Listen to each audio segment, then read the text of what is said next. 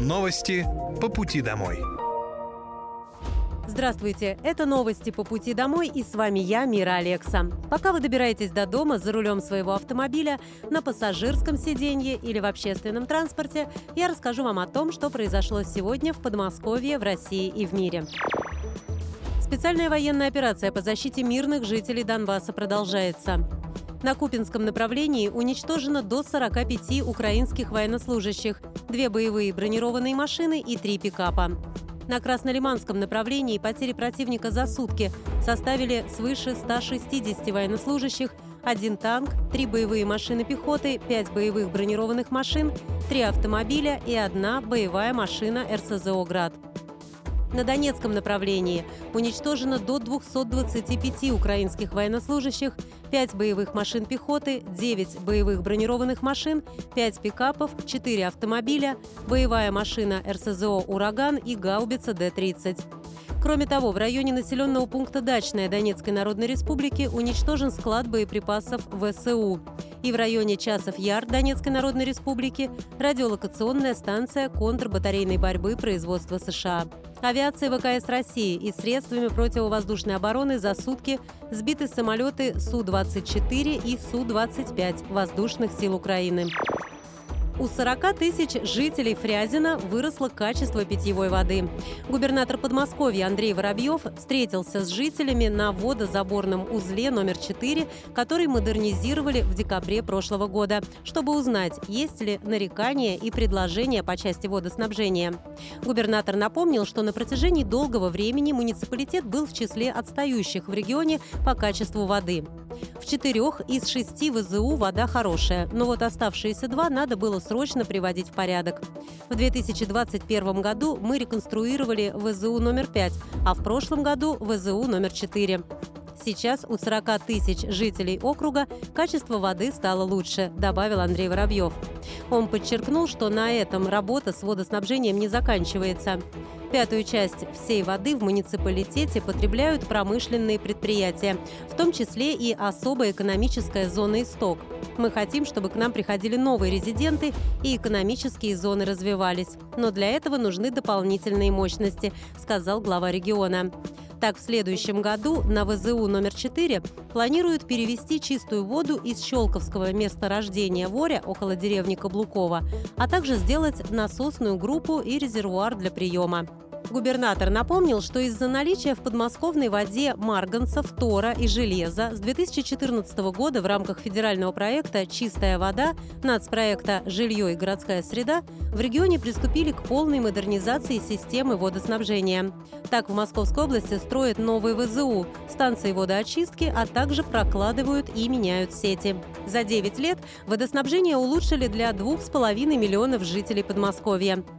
В текущем году планируется сделать еще 22 объекта в 16 муниципалитетах и изменить ситуацию с водой у более чем 137 тысяч жителей.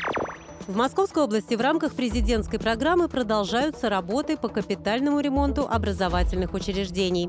Еще 63 обновленные школы, гимназии и лицеи встретят ребят уже 1 сентября этого года. В учебных заведениях будет проведен ремонт кровли с утеплением помещений, входных групп, будет произведена замена всех инженерных систем – электроснабжения, отопления, водоснабжения и канализации.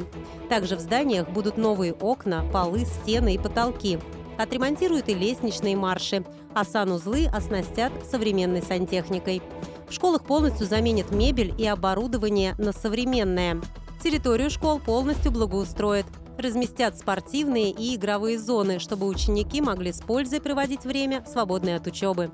Ранее губернатор Московской области Андрей Воробьев сообщал, что для властей Подмосковья строительство новых школ и детских садов является приоритетным, так как число учеников в регионе постоянно растет. Андрей Воробьев также отметил, что школы в Подмосковье оснащают новым оборудованием и современной техникой для образовательного процесса детей.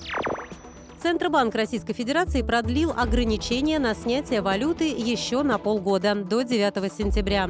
Мера связана с введением антироссийских санкций, которые запрещают отечественным финансовым институтам покупать наличную валюту стран Запада. В ЦБ отметили, что если вклад или валютный счет был открыт до 9 марта прошлого года, Гражданин, ранее не воспользовавшийся данной возможностью, имеет возможность снять с него сумму, не превышающую 10 тысяч долларов или эквивалентную в европейской валюте. Оставшуюся сумму можно обналичить в рублях. Также для российских кредитных организаций на полгода был продлен запрет взимать с граждан комиссию при выдаче валюты со счетов или вкладов.